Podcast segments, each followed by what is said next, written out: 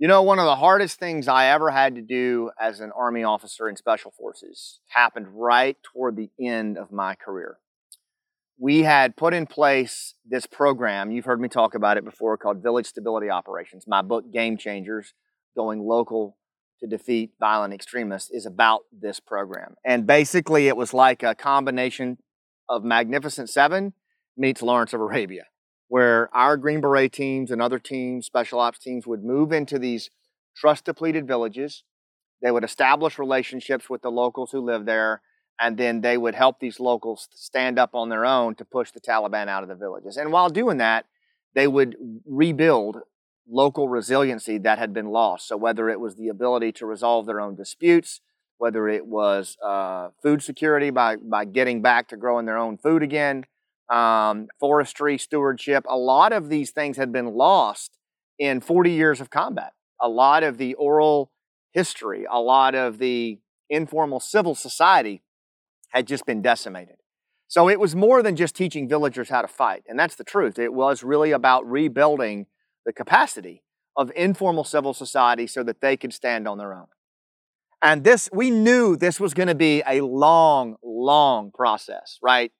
Talking to Green Berets from who had done this in uh, Vietnam, talking to other advisors who had done this in other places around the world, looking at T.E. Lawrence and his lessons. I mean, this is a long process. When I say long, I'm talking decades. And we advised senior leaders about this, and everyone seemed to agree on it. But for a range of reasons, in uh, starting around, you know, we started this program in 2009, 2010 we were meeting tremendous success. We had gone from six villages to 113. We were pushing the Taliban out of some very contentious areas, and we really had momentum on our side. And then we decided to snatch defeat from the jaws of victory. Did I say that right, Wes? I think I did. Right?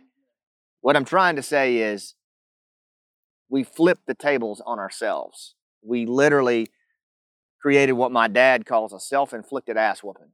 Right? We we decided to pull out of the villages and let the Afghans handle it themselves.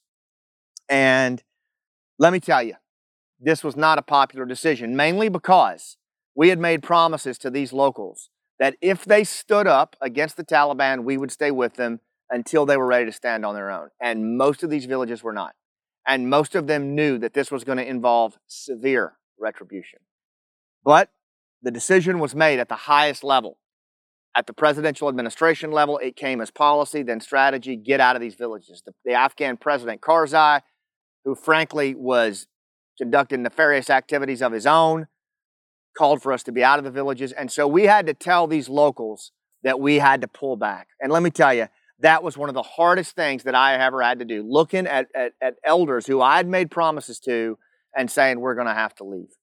And I, we anguished about this. We asked ourselves, because we're in the trenches with these folks. We, we are the ones living in these villages, and we've made promises to them, and now they're going to be slaughtered. How can we do this? And the way we decided to go about it was the only thing we could really do, and it was really to take a line from Stuart Diamond's book, Getting More, which is people don't expect you to like be sweet to them or tell them what they want to hear. They do expect you to be straight with them. And that's what we decided to do, to just level and be as straight with these folks as we could. And we also, so we told them that we were going to have to pull out. And, and, but what we also decided to do was to frame this discussion as best we could.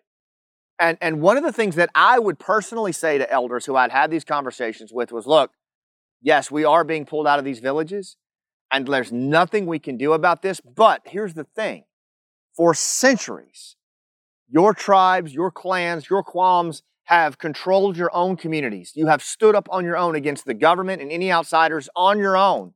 You've managed to do that. You've had that autonomy for centuries. And we both know that that's what you want. So, how do we best make use of the time we have to get you as close to that as we can? That's the, and you know what? Every single time that I would have that conversation with an elder, they would nod and they would say, You're right, let's do this, let's go. And it wasn't a perfect solution. It was ugly. It was frankly disgusting in many ways. And then the way that we went on to do this in other places, other countries, right? That's a whole different conversation. But I use this story to share with you that I get the fact that as a leader, as a rooftop leader, there's going to be times when you have to do things that are not pleasant. You're going to have to do things with your kids involving curfews and discipline, with your coworkers that involve you to stand up for things, with your associates and your employees, where you have to hold the line on standards, or with your boss, where you have to push back on behalf of your people or what you know to be right. And again, people don't want you to be sweet to them, but they do expect you to be straight with them and just leveling with them and sharing what's really going on is one of the hardest things we can do as leaders. But as rooftop leaders, we have to do it, especially in this trust depleted age where everyone is just placating everyone else and just playing it down the middle and just yipping and casually chatting and not saying what's really going on.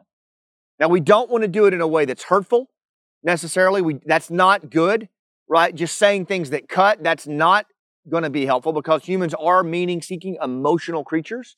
But there are ways to say things if we're deliberate about it, if we're thoughtful about it. And here's what I always tell leaders is think about the goals that are at play here. Think about the goals that they have, think about the goals that you have, and you can even begin the conversation with something like that. Begin the conversation with saying something positive. It's like, look, I just want to say first of all, like what you've done with this project is amazing. Right? You've gone above and beyond that. I'm super proud of the work you've done there is it, let's review the goals for a second though. Here's what the goals are, right? Do I have this right? These are your goals, and then here's my goals. Is it okay if I share a few things with you that I think where we're missing the mark here that we might bring it back? You see? Like there's ways to do this to be straight with people and make it super powerful. So, this lesson from combat that I learned the hard way is that be straight with people, but be straight with them in the context of the goals that they have and the goals that you have. And even in hard times, people will still follow you to the rooftop. Thanks for what you do, and I'll see you on the rooftop.